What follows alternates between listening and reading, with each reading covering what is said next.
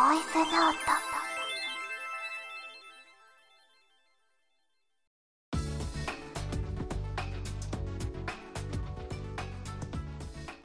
この番組は、牧野とでボイスドラマの制作、配信をしている牧野と、私、準レギュラーの笹村祐介が、ボイスドラマと関係のある話や、全く関係のない話をしたりする、ごちゃ混ぜ雑談ラジオです。皆さんこんにちは牧野です皆さん、こんにちは。笹村祐介です。ボイスノート第13回目始まりました始まりました。シルバーウィーク終わりましたね はい。まあ自分にとってしまったら、あのーようやく終わったのかっていう感じですけどね。ああ、もうそういうことですかあの働いている側だったんですね、はい、あの、もう休みなしです。全部ですかはい、全部ですね。ああおかげで首と腰と肩がボロボロです。 もう俺の体はボドボドだみたいな。いお疲れ様ですやすごいんですよ。もう肩が上がらなくなったりとか、いやーあの、足のふくらはぎをちょっと触っただけで、硬いっていうのがわかるっていうんですかね。まあもうあれですか立ち仕事そうですなね。んでですねあと、あの、靴が合わないっていうんですかね。あの、女性でいうヒールを履いたような状態になるうん感じなんですよ。で、つま先と、あの、衝撃吸収はあまりしてくれない、まあ、靴なので、あの、かかとにダイレクトに、ちょっと衝撃が走ってしまうので、のなんかこう、か、かかとから、この、ふくろはぎの、まで、なんか一本の筋を通って、こう、凝ってるみたいな感じですね。なるほどすいませんちょっとあの大変なのは伝わってきたんですけど、はい。ふくらはぎふくろはぎ。ふくろえ、ふくろはぎじゃないんですか ふふくらはぎでしたっけあれどっちなんでしたっけ さて、えーこの後の、えーまああのふくらなのかふくろなのかねあの一旦置いといてはい。はい、えーこの後の内容を順を追って説明していきます、はい、お願いします。オープニングの後は CM を挟みましてトークテーマのコーナーですはい。えー前回募集しましたテーマは流行りのおしゃれに物申す、モノ申す。はい、今のおしゃれでも昔流行ったおしゃれでもこれなんかおかしいと思うんだよなっていうことをね皆さんあったようでメッセージいただいていますのでうんうん紹介していきます、はい。えーそしてトークテーマの後はフリートークのコーナーですフリートーク。今回も完全にフリートークまだ何にも考えてない ですはいどんなねトークになるのかどうぞお楽しみにというおことで楽しみに。はい。えー、そしてまた CM を挟んでエンディングとなっています。エンディングです。エンディング。エンディング。グー、エンディング、グーって、あの、どこかの芸人さんのあれみたいな感じです。ネタみたいな感じですけど。ね、まあ、ちょっといろいろ落ち着きましょう。 はい。いやさっき、さっき、さっきとは結構、あの、落ち着いてはいるとは思うんですけど ね。日本語がもう不十分です。まあ、こんな感じでね、今回もやっていきますので、お付き合いよろしくお願いしますよ。ろしくお願いします。この番組は、マキノートの提供でお送りします。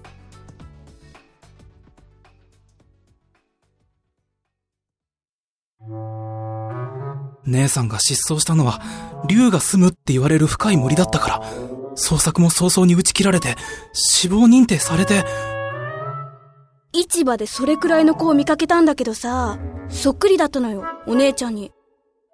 10年前、あるまじない師から硫化の呪いを受けた。ドラゴンメイドと呼ばれるものよ。ベアトリクスを完全な人間に戻す。それが今の私の目的であり、私が彼女と一緒にいた理由。カールくん私の弟急展開すぎるあな、ま、肉だってそれはー。でも好きだったし、美味しいし。お姉ちゃんを呼び捨てにしてるってどんな感じ俺は決めた。ベアーテを、社会復帰させる。ドラゴンメイドの社会復帰。お前らどんな関係親戚です。ただのスキンシップです。そんな目で見ないで。改めまして、こんにちは、マキノです。改めまして、えっ、と、生きてこの方、ずーっ と、ふくらはぎのことを、ふくろはぎと言っていました、笹村です。あよの、ろしく先ほどね、はいあ、ごめんなさあい。よろしくお願いしよろしくお願ま。いします先ほどオープニング撮り終わった後に、すぐさまこう。二人でね、はいしあの、検索してみて、はい。そしたらすぐに、ねもうあ、の、某あの、や、うーんの知恵袋に書いてありま した。まあ、すぐわかりますけども、はいね、あの、わかりやすく書いてありました。はい。すごく恥ずかしい です。うわーもう恥ずかしいですよ、本当に。いや、やっぱ笹村くんはそういうのをもっと発信していくべきだと思います。いやーそれはちょっと自分がこう、ちょっと遠慮したいところです。でもさっきみたいに自然に出てくる分はもうしょうがないでしょ確かにそうですけう。うんそういうのはもう、ありのままでいてほしい。レッドイットゴーですか ありのままに言っちゃうんですかあ、すいません。自分から言ったのにこれは どうい、どうやって収集すんのかなって。正直自分もあ言った後に思っちゃいま した。さて、はい。はい、失礼しました。今回のトークテーマは、はい。流行りのおしゃれに物申す。物申しちゃいます。申します。申します。はい。今も昔も流行ってるけど、うーんって思うことありますよね。みんながやってると、こう、言いづらかったりもするじゃないですか。まあ確かにそうですね。でも実は、こう思ってたんだよっていうのをね、メッセージいただきましたので紹介していきます。はい。ラジオネーム、マーク2さんからいただきました。牧野さん、笹村さん、こんにちは。こんにちこは。んにちは。僕自身はそんなにおしゃれでもないので、あまり言えることじゃないんですが、結構前から言われているおしゃれでは、ダメージジーンズをあまりかっこいいと思いません。うん。うーん。えー破れたデザインのジーンズにハードさを感じる。それ自体はわからなくもないのですが、うん肌が露出するほどの破れ具合はちょっと、と思います。知り合いのお姉さんに破れたジーンズをずっと履いている人がいたのですが、破れすぎていて、目上の方から、足が見えていてセクシーすぎると言われ、えーそのお姉さんは、そうかなと言いつつ、それ以降は普通のジーンズを履くようになりました。僕はジーンズが大好きです。頑丈、履きやすい。最近は素材が柔らかく、冬場はあったかなジーンズもあって、ジーンズ好きにとってはありがたいことです。うんうんうんうん。ジーンズはもともと工場などでの作業着らしいのですが、普段のおしゃれ着になってきているのは、きっとその履きやすさや頑丈さにあるのかもしれませんね。という、あ、とのことです。はい。では、続いて、笹村くんお願いします。はい、えー、ラジオネーム、犬っころさんからいただきましたお便りです。えー、牧野さん、笹村さん、こんにちは。ありがとうございます。えー、学生時代に流行った腰パンが全く理解できませんでした。 わかります。うん。えーダサいし、歩きづらいし、パンツも見えるし。笹村さん、もしやってたらすみません。ま、あの、これ、あの、うーん、自己弁護というわけではないんですけど、あの、自分の場合はしたくてした、あの、今もこれしてるような状態になってしまってるんですけど、んあの、ちゃんとした理由があるんですよ。はい。あの、男性ものだと自分、ウエストが合わないんですよ。ああ、細くて。細くてというか、まあ、笹村くん、あの、なんて言うんですかね。健康的な細さなんですよね。シュッとしてるというか。は、ありがとうござい ます。恐縮です。ええ。で、あの、ベルトをしてもですね、ああの、ベルトをやっぱし、締めれば締めるほどやっぱり、まあウエストが締まるじゃわけじゃないですか。うんその分、内側のこのズボンの、こう、布のところが、こう、折りたたまってくるんですわよ。かる。うん。で、折りたたまれば折りたたむほど、なんか痛くなってくるんですよ。あで、やはりあの、見た目的にも上がすごいキュッてなってるの に、下がボワーンと大きいような状態になってしまってるので、すごく不格好になっちゃうんですよ。なので、ある程度こう、なんか、まあ、腰履きみたいな、こう、腰で引っかかる状態になるような履き方にちょっとはな、なってしまいますね。まあ、かといって女性ものを買うかってなる と、なんかやっぱり女性もののところに行くのに抵抗があるっていうんですかあ。ね。まあ、そこはね、うん。まあ、うーん、頑張れ。はい。 まあ、そうですよね。 ね、うちのワンコも、うん、それは大変だねってちょっと心配し た声を。ごめんなさいね、皆さんすいません。寂しいみたいでね。はい。で、マーク2さんの、まあ、確かにダメージジーンズ自分、まあ、あの、お気に入りのジーンズとかもあるんですけど、ダメージジーンズかなり少ないですね。あの、確かに破れすぎているのは、まあ、ちょっと、うんあれですね。なんでしょうね。あれ、私の中では、おしゃれ上級者向けじゃないかなって思ってて。あ、でも確かにそうですうね。ん素人が手出すのむずいんじゃないかとか うん。思ったりもするので、そういうのに慣れてないと確かに、うーんってなるのはわかりますね。あとはあれですね、あのー、ダメージジーンズを履いてるモデルさんとはむちゃくちゃかっこいいんですよ。なんであんなに、色気があるっていうんですかね。そうそうそうわー、着こなしてる、かっこいいってなるんですけど、んいざ自分が履くと、何この、 うそう。んっていうなんか思ってたのと違う。ですね、ほんまにあと基本的に外国人のね、綺麗なモデルさんとかが履いてたりもするんで、はい。綺麗かったり、かっこよかったりね。まあ当たり前だなっていうのはありますね。夢見たいじゃないですか。はいね。日本人短足なんでね、もう仕方ないし。仕方ない仕方ない。はい。他にあります流行りのおしゃれに物申したいこと。まあ、えっと、自分はまあ、大きく分けて3つあるんですけど、先ほどあの、犬黒さんから、も犬黒さんにもありました、あの、腰パン。まあ自分がしといてなんだっていうのもありますけ れども、まあそれほど腰パンではないんですよ。あの、あの弁弁護するとです。昔流行ったやつってやりすぎでしたよね。なんかもう判決ぐらいまでありましたね。まああれほどではないんですけど、うんまあ、それと、あとは、あの、野蛮場ギャルと言いますか、あったああいあったう、なんか、まあ、健康的な、こう、焼け具合とかだったらすごいわかるんですけど、やりすぎて、なんかもう、爪もし真っ白にしてしまって、あー唇も白くしてしまうっていうのが、当時理解できなくてですね。うん、まあ、なんでしょうね。すごいブームってわけではないですけど、確かに、あの時期、テレビで定期的に見ましたよね。見ましたねそういう人たちを。なんかあんまりこう健康的というか、そういう面では見れなくてですね、逆に下品な方でちょっと見見えてしまうと言いますかね。うん。まあ、あの人たちにとっての青春だったのはわかるんですけどね。はい。それはわかるんですけど、ちょっとあれは違うんじゃないのかなとは思いますね。あれと多分そんなに時期は違わないんですけど、 はい。私、あの、ルーズソックスああ、流行ってましたね。あれが、なんかよくわかんなくって、はいまあ、私自身は、あの、学校が厳しかったので、はい。まあそういうのをやる機会はなかったんですけど、あの、舞台ではい。女子高生の役をする時があったんですよ。はい。じゃあ、ルーズソックス履いた方がいいよねってね、初めて履いたんですよ。はい。後にも先にもその時だけだったんですけど、はい。あれ、理解はできないけど、はい。あったかい。あったかいんですかめっちゃあったかい。やっぱりこう、あのーたわんでる分だけ。そうもうね、名前の通りルーズソックスなんで、はい。その部分だけは、あ、じゃあこれ家用にしようかなって思ったぐらいに。そんなにいいです本か当に本当に本当に。おー。だから、あの、冷え性で悩んでる方、今ごめんなさい、ガチャンガチャンを、あの、バックで聞こえてるのはワンコの音です。すいません。はい。うん申し訳な私もいです。寒いよって言う 言ってるのかもしれないですけどね。うんこれはまあ、流行としては理解できなかったけど、ちょっと新たな発見もありましたね。うーん、なるほど。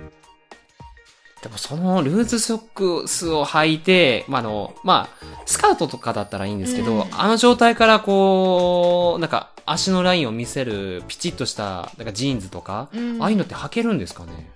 うんまあ、暖かいからそういう風にしたいとかいう感じで使えるんでしょうか。あれは、流行ってる時は、基本的に女子高生がミニスカートにあもうあ。合わせてるイメージだけだったんですけど、当時の流行りとしては、あれ、もう、あ、なんか、ルーズであればあるほどいいらしくて、ということは、下につくんですよ。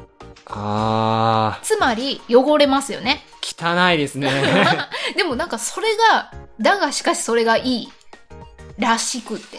当時はね、はい。私はやっぱり理解はできなかった。自分も理解はできない です。今こう話を聞いても、うーんってなりますね。だって、自分は舞台でちょっと履いただけだから、はい。まあ、ね、そんな長い付き合いではなかったですけど、はいあれめっちゃ長いんですよ。そんなに長いんですか長いんですよ。それを上手に、もうその、たるませるのも、なんか、技、技っていうか、まあ、あるんでしょうね。技術いやそう、ぎそう、技術。うん。多分あるんでしょうね。だって多分私人にやってもらってましたよ。うまいことできなかったから。ほー。うんだから、うん流行ってる当時に手出してたら、結構苦労したんだろうなって。なるほど。うん。そんな技術を生むならもっと他のところに技術を使うべきなんじゃないか なと、今ちょっと聞いて思ってしまったんですけれども。ねえまあ、皆さんもね、もし、まあ、こんな流行あったけど、自分はちょっとっていうことがあれば、また良ければ教えてください。えー続きまして、普通おたもいただいています。はい。ラジオネーム、なにわさんからいただきました。こんにちは。こんにちは。こんにちは。いつも楽しく聞かせていただいています。ありがとうございますあり。がとうございます。最近2ブロックにしたのですが、サイドの毛が伸びるのが早くて、お金がかかりすぎると半切れです。 もっとお財布に優しいおしゃれな髪型はないものかと思ってしまいます。笹村くんが知ってる男性のお財布に優しい髪型はありますかもしよかったら教えてください。PS、季節の変わり目も過ぎ、すっかり秋です。乾燥するので、喉を大事になさってください。ありがとうございありがまとうすご。ざいます。これあれですよ。自分でも唯一知ってる髪型ありますよ。おうん。すっごい安いです財よ。布に優しい、はいおしゃれな髪型。なぜ黙 るなぜいや、あ黙のる、財布に優しいところで、よしこれ全然これは大丈夫やと、 だと思ってたんですけど、はい。おしゃれって言った瞬間に、あいや、だってメッセージで、あ、はい。あのなにわさんが、ね、はいそう、なにわさんが望んでるのは、お財布に優しい、おしゃれな髪 型。はっきり言います。知りません。 あの、お財布に優しいという時点でですね、もうこれ一つしかないなと思、思いまして、坊主しかないなと。 正直なところ自分、あの、ツーブロックって名前を初めて聞いたんですよ。あ、そうだったんですね。はい、あの、で、なんなんだろうな、ツーブロックって思って、あの、検索をかけてみたらですね、あ、この髪型なんだなって。あ見たことはあった。はい、あのーまあ、自分の職場の、まあ、自分の職場はあの結構都市なところなので、そういう髪型のか男性が結構、まあ、よく、前を通ったりとか結構するんですよ。なるほど。と、都市なところっていうところで、都 んっ市です。て思ったんですけど、まあ、早い話、あの、都会な都感会じ。で、そうですね。あの、ですね発音がおかしかったです。申し訳ございませんで した。いえいえいえ。まあ、そういうわけで、はい。まあ、もしね、する機会があれば、美容院で、はい。坊主ですか美容院で坊主は、ちょっと、 坊主はちょっいやわ、と、わかんないですよ。向こう、そういうところをちゃんときちんとしてくれますよ。ちゃんとバリカンありますそからこならあれですよ、あの、床屋、床屋さんなりにこう、いう床屋、 床屋さんです、床屋さんです、床屋さんです。床屋さんに行っていただくと、あの、漏れなく顔を剃ってくれますよ。で、だから、おしゃれな髪が。 すいません、なにわさん、あの、あの、全然参考にならないですおね。役に立てなくて、す申いましせん。訳ないです。ね、あの、多分一番いいのは、美容師さんと相談することですね。ああ、うですね。もうそれが一番だと思います。 はい。ありがとうございました。あ りがとうございました。では、この後はフリートークのコーナーです。フリートーク。フリートークのコーナーです。フリートーク。はい。 あの、準レギュラーと言いながら、はい今のところ、パーフェクト。なんですよね。はい。 はい。完璧なんですかね。あの、今更になってな続けてね、はい。来てくれている笹村くん。はい。その笹村くんについて語るってのはどうでしょうか自分についてですかまあなんか、笹村くんのコーナーを設けるとか。自分、自分専用のコーナー ですかなんかあの、そうそう自分でい、こう、自分のことなのに普通は嬉しいはずなんですけど、うん。それも、その前に、あの、ぐだるんじゃないのかっていう怖さが、まあまあまあまあ、ほら、笹村くん食べること大好きじゃないですか。もう大好きですよ。まあそれにちなんだコーナーとか。例えば、どういうものが、まあ、えっと、リスナーさんから、はい。あの、おすすめのお菓子とかを紹介してもらって、もちろんうんあの、ちょっと高いものとか手に入りにくいものじゃなくて、はいすぐ買えるものとか、すごく美味しい的な。そう、 教えてもらって、実際に買って、はい。食べて、うんうんうんで、笹村くんが感想を述べる。うん。なるほど。うん一見これ普通じゃんって思うと思うんですけど笹村くん本当に幸せそうに食べるんですよ本当1年間ぐらい何も食べてなかったのかなっていう そ、そんなにですかなんなんですかねでもそれをラジオでも表すことできると思うんですよええいやー、美味しいものじゃないとそういうのはできませんよ。でき今うんまあいいか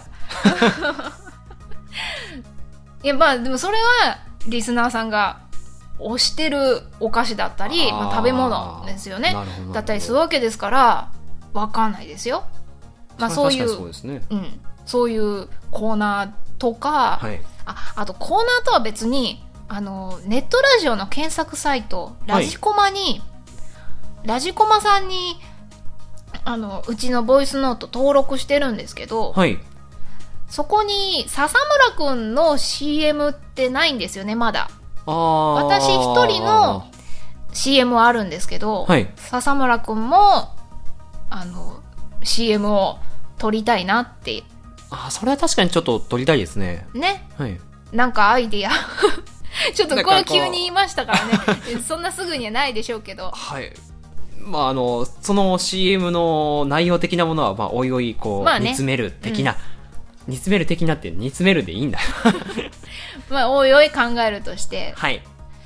あと、笹村くん自身がやりたいこととか。やりたいことはあるんですけれど、ラジオじゃちょっとできないものと言いますえ、か。 何卑猥な。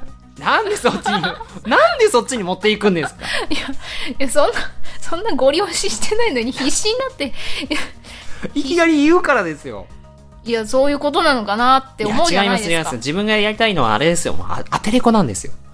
ラジ、えラジオでってなるじゃないです か。ラジオ関係なしにやりたいんだったら、もうあの、アテレコをやりたいんですよ。まあ声を当てたいというか。うん、ラジオで、まあ、アテレコは無理でも、まあ、掛け合いとか、はい。がねできるといいかなですねう。んまあそれもその場合だとやっぱりちょっと人数を多めにした方が、やっぱ楽しいものあかな多めの方がいいですかそうですね。まあ多めじゃなくても、楽しむ方法は、まああるんとは思うんですけど、自分はちょっと多めの方がいいかなと思っております。これ掛け合いの話ですよねはい。お多めの方が卑猥な方じゃ ないですよね なんでそっちに持っていくんですか どうしてそっちに持っていくんですかすいませんいやいやちょもうちょっとねあの緊張をほぐそうと思ってそういうネタも言ってみようかなと思ったんですけどあー笹村くんがそんなに拒絶すると思わなくてもう大拒絶ですよ。大拒大拒絶ですかはい。正直、あまり得意なところではないです。笹村くんはあれですよねあのピュアだからいや、そんなことはないですよ。えじゃあ でもほらほらそういうすぐに否定するからまあ、ね話がちょっとおかしな方向にも、ねなるっていうまあピュわアけですねだっていうことにしといたらいいんですよまあ、グレーということで。はい。い なんかもう、すいませんでした。グレーということで、うんまあ、今のところ出てるのが笹村くんにえっ、とリスナーの皆さんおすすめのお菓子を食べてお菓子、食べ物をこう、おすすめて、自分が食べてその感想を、ビシッと言うっていうのと、なんか間違ってますかいや合ってるけど、はいあの うんビシッと言うのい私はいつものなんか笹村くんの感想の言い方が好きだからそれは、その時のテンションと言いますか。あのー、稲妻が走るような美味しさだったら多分、ビシッと言うと思います。んなんなんかすごいリス ナーの皆さんのハードルめっちゃ上げますね稲妻が走るほど美味しいやつ送んなきゃいけねえのかっていう。いやいや、そういうわけではないんですよ。あの、そういうわけではないんですけど、ビシッと言うとしたらこういう感じなんだろうな、 と。ということです。うん。あとは、まあ、アテレコは無理だけど、掛け合い掛け合いと。か。はいまあ、それは、まあ、大勢でワイワイとやる方がいいよねっていう。そうですね。それぐらいですかあと、まあ、あとは CM の件じゃないですか、ね。あ、CM。まあでもそれはほら、ラジオとはまた別ですからあーね。なるほど。それぐらいですかね。あ、まあ、うん。パッと今思いつくので、それかなっていう感じですうね。んまあ、他にも、笹村くん、ね、準レギュラーとして入ったんだったら、準、レギュラー です。準レギュラーです。はい準レギュラーです。ありがとうございます。もうだ、ね、このテンションの差分かっていただけますか はい。ちょっとテンション上げなきゃいけないなと思ったわけです。はい。はい。うん他にも、こんなことやってみてはどうですかっていうことが、もしリクエストであれば、メッセージお待ちしております。どしどし応募お願いいたしま。ますた応募って言った。それではこの後はエンディングです。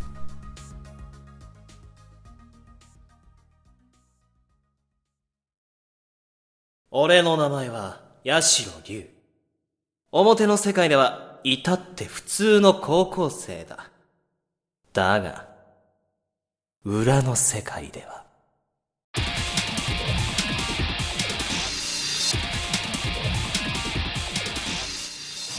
日々妄想をし自身に秘められた力があると信じる八代龍子と山本隆は何度も言うが、俺は、八代龍だ。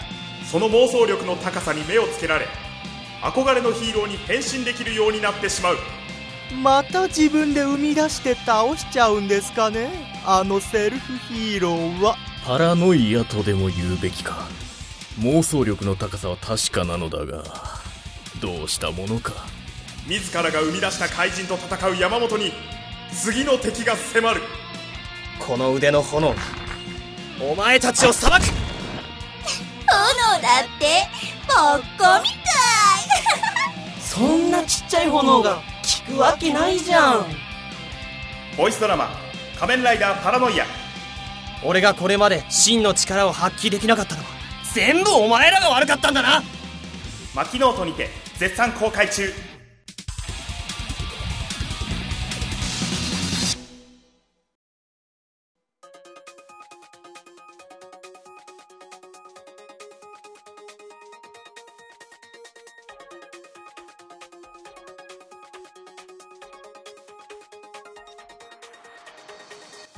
エンディングのお時間です。はい、もう終わりの時間でございます。ね、あっという間ですね。はい。はい。それではここでお知らせがあります。はい。来月10月4日日曜日、大阪 OMM ビル2階 ABC ホールで創作オンリーイベント関西コミティア47が開催されます。関西コミティア。はい。えー、私、牧野が参加しているもう一つのサークル、ボイスドラマサークルジェネラルドッグがサークル参加をします。ジェネラルドッグのスペースナンバーは O の26。アルファベットの O の26です。要チェックや。 突然のこら。要チェックや。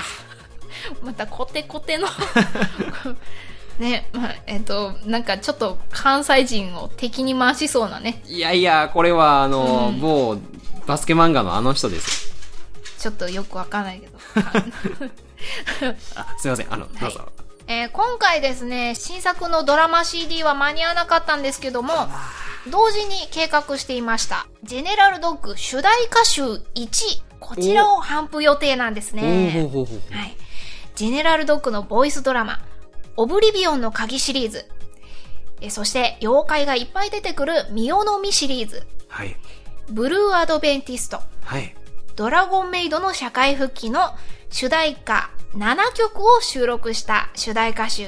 おー。ねこちらが、あの、関西コミティアで、ついに、ついにってまだあの情報を ね、出してなかったんですけど、出ることになりました。おめでとうございます。はい、おめでとうございますですよね、本当ええー特にですね、ブルーアドベンティストのエンディングのフルバージョンは初公開となっていまあして、そうなんですねあの、尺の都合でドラマ CD には1番しか入ってないんですね。ああなるほど、はですから、ぜひこの機会に、こちらの主題歌集を手に取っていただければと。はいはい。しかもですね、この10月4日の関西コミティア、はい私と笹村くんが売り子として参加します。は私も参加しております。私も参加しておりい、 ます。笹村くんいますんで、もしよければ遊びに来て、で、その笹村くんにね、あの、激励の言葉をいただければと思 います。もうこの際はっきり言いますけどラジオとはだいぶテンションが違うと思いますいえいえ、そんなことはないですよ。こんな感じでね、とても高青年で。 いやーこんな風にふざけふざけられないですよそこはさ、任しとけやって。 任しとけや 任しとけやみたいな感じでね。これも要チェックやでなんか、もう私たち関西人ですけど、なん何かを敵に回しそうですよね。はい。いや、あの、ふざけてるわけでじゃないんですよ。ちゃんと関西弁も喋りますよ。そうですよね。喋ることはね、できますけど、こんなに力んで話すことがないんで。そうですね。ほんまやでーとか、 そんな言わないんで。 言わないです。 ね。なんかね、テレビの CM とかではありそうな、感じはしますけど、実際はそん な、言わないです。それを、まあちょっとやってみたかったと。はい。ね。はい。そうそう、当日は、自然な関西弁の私たちと、よければお話ししてください。 よろしくお願いいたしおま待ちす。していおま待すち。しております。それでは、次回第14回ボイスノートのテーマを発表します。笹村くんお願いします。はい。地球最後の日、何をする地球最後の日何をするという感じです。はい。はいあの、ちょっと、某声優さんの真似をしたかったんですけれども、ね、某世紀末 のね。はい。さて、地球最後の日、皆さんは何をしますかよく聞くようなテーマなんですけど、はいこれを、もしもの話だけど、真面目に考えてみてほしいんですよね。状況をリアルに考えるという感じですね。地球最後の日っていうのは、もうあの、地球上にいる人はみんな知ってるっていうのを条件の一つで、そういった中で、最後何をしますかと。うん、あの、よく、あの、テレビとかで聞くような、うん、好きなもの食べたいとかじゃなくて、じゃなくて、一歩出ればそこは殺人集団の真っ只中みたいな感じかもしんないですよね。ですね。まあでもその可能性は全然考えられわます、ね。かんないですもんね。はい、そういった真剣に考えた地球最後の日の何をするはい、皆さんのメッセージをお待ちしています。ドドドドって感じですね。この圧力。はい、えーボイスノートでは皆さんからのメッセージをお待ちしています。 はい。マキノートで公開中のボイスドラマや、こちらのボイスノート、ラジオについての感想、質問、リクエストなどありましたら、ぜひぜひ送ってきてください。ぜひお願いします。メッセージの送り先は、シーサーブログの右サイドバーに設置してあるメールフォームか、えー、マキノートのメールアドレス、こちら宛てでもお待ちしています。アドレスは、maki アンダーバー、note アンダーバー、book アットマーク、yahoo.co.jp、マキアンダーバー、ノートアンダーバーブックアットマーク yahoo.co.jp えそしてツイッターでもメッセージお待ちしていますツイッターでつぶやく場合はハッシュタグをつけてくださいハッシュタグはシャープボイスノートシャープボイスはカタカナノートはローマ字ですいずれかの方法でよろしくお願いしますよろしくお願いします。お願いしますありがとうございます。はい。まあ、次回の第14回ボイスノートでも、まあこんな感じでいけるといいですね。はい。はいぜひ盛り上げていきたいと思います。はい。 それでは次回また14回でお会いしましょう。お相手は牧野と、笹村祐介でした。バイバーイ。この番組は、マキノートの提供でお送りしました。よくできました。二重丸。